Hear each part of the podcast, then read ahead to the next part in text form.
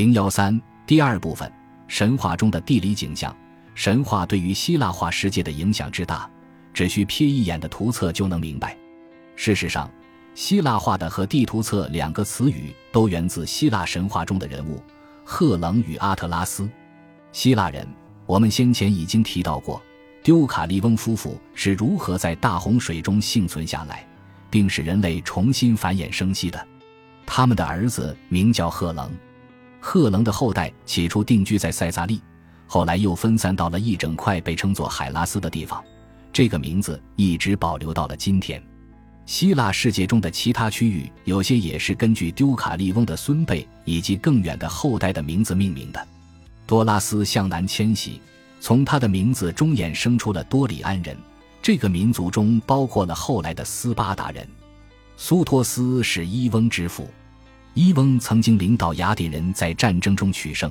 因此，雅典人后来自称为爱奥尼亚人。不仅仅只有雅典人以伊翁为名，爱琴海诸岛以及小亚细亚地方的人也将他们的家乡称为爱奥尼亚。福波斯神鹤，德洛斯圣岛上的人最讨你的欢心，因那里身着长袍的爱奥尼亚人带着羞赧的妻儿，从四面云集而来，只为一睹你的荣光。荷马献给阿波罗的岛歌第二章第一百四十五行起，和多利克注释一样，埃奥尼亚注释风格也是经受住了历史考验的一种古典建筑风格。这一点你只需要看一下那些著名建筑物的立柱就可以确定了。伦敦的大英博物馆和华盛顿的美国财政部大楼都是经典的爱奥尼亚柱式建筑。阿凯乌斯是雅典以西的希腊人的祖先，他们因此得名亚该亚人。亚该亚人主要由阿尔戈斯人和迈锡尼人构成，因此荷马也称特洛伊战争为特洛亚人和亚该亚人之间的战争。后来，这些自称阿凯乌斯后人的亚该亚人与自称赫楞另一个儿子埃俄罗斯后人的埃托利亚人进行了连年苦战。这些埃托利亚人生活的区域在塞萨利南部与希腊遥远的东部角落。伊俄的后代在有记录可考的年代之前。希腊文化就已经在地中海东部地区广为传播了。尽管按照今日的观点，这可能是由于战争和贸易路线的开拓导致的。不过，古希腊人将此归功于一位阿尔戈斯公主伊俄。根据神话，伊俄的子女不仅帮助塑造了一些希腊城邦的雏形，也影响了周边的许多其他国家。伊俄后代构成的庞大的家族树，最终将和另外两支家族树所交融，共同构成希腊的神话世界。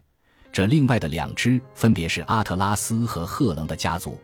在被变成一头母牛后，伊俄穿越海峡游到了小亚细亚，而他穿越的那条海峡后来被命名为博斯普鲁斯海峡。博斯普鲁斯的原意即为牛穿过其间的。伊俄发现自己在东方也无法安顿下来之后。转而游向了南方，最终在那边生下了腹中一直怀着的宙斯的儿子。他到达的这个国家，最终以他的一位后代国王埃古普托斯命名，也就是埃及。如果你是一位生活在早期世界而又很不幸的姿色过人的公主的话，那么你生活中的威胁之一便来自宙斯。那时世界上的人类还并不算多，而宙斯格外热衷于引诱美丽的公主来为人类增添后代。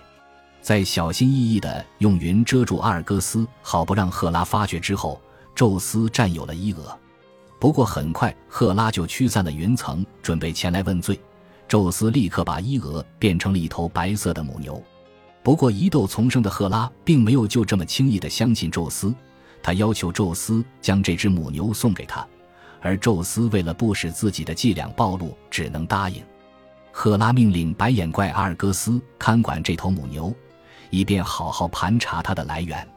不过，宙斯派赫尔墨斯去偷走了伊俄，而且还在过程中杀死了阿尔戈斯。赫拉把阿尔戈斯的一百只眼睛放在了自己的圣鸟孔雀的尾巴上，又派出了一只大牛虻去折磨伊俄，让他不得安生。特洛伊战争中，阿尔戈斯人的国王阿伽门农也是伊俄的后代珀罗普斯的后人。珀罗普斯原本是吕底亚人。后来移居到了小亚细亚，珀罗普纳索斯半岛就是以他的名字所命名。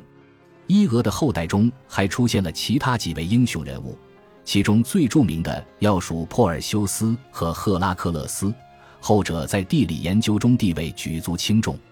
因为有很多古代城镇为了纪念这位半神的英勇事迹，都起名为赫拉克里亚。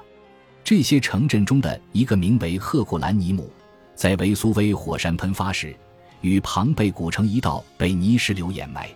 伊俄的另一位后代达纳俄斯回到了他祖先的故乡，成了阿尔戈斯城邦的国王。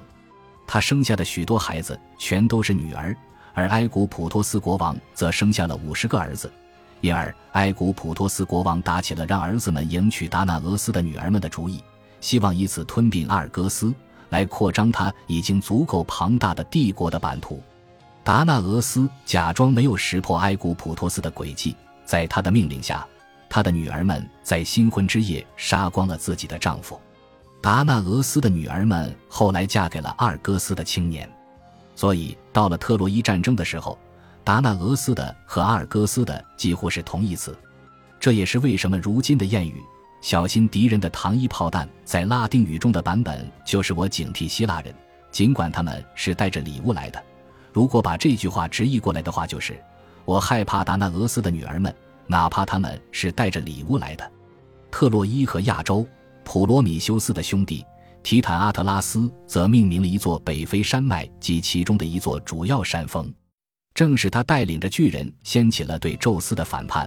作为惩罚，宙斯为他安排了用双臂支撑天空的任务。在进攻天庭之前，阿特拉斯生了一些孩子，其中就包括普拉德斯七仙女。后来他们变成了卯宿星团。他还有一个女儿，名叫狄俄涅。七仙女中的厄勒克特拉生有达尔达诺斯，后来的罗马行省达尔达尼亚就以他的名字命名。达尔达诺斯是后来建立了伊利乌姆城的伊罗斯的先祖，一些人认为特洛伊附近的达达尼尔海峡也是以他的名字命名的。在第一次世界大战时，此处曾发生一场极度惨烈的战役。阿伽门农的祖先珀罗普斯是狄俄涅的后裔，所以某种程度上可以说特洛伊战争是一场家族内战。后来，罗马人把特洛伊人埃尼阿斯奉为他们的祖先。由埃尼阿斯可以上溯至达尔达诺斯，最终追溯到阿特拉斯。阿特拉斯的母亲是克吕莫涅，不过根据有的说法，他的母亲其实是亚洲女神。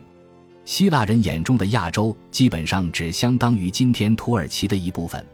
不过现代词汇中的亚洲已经是世界上人口最多的人类栖息地了。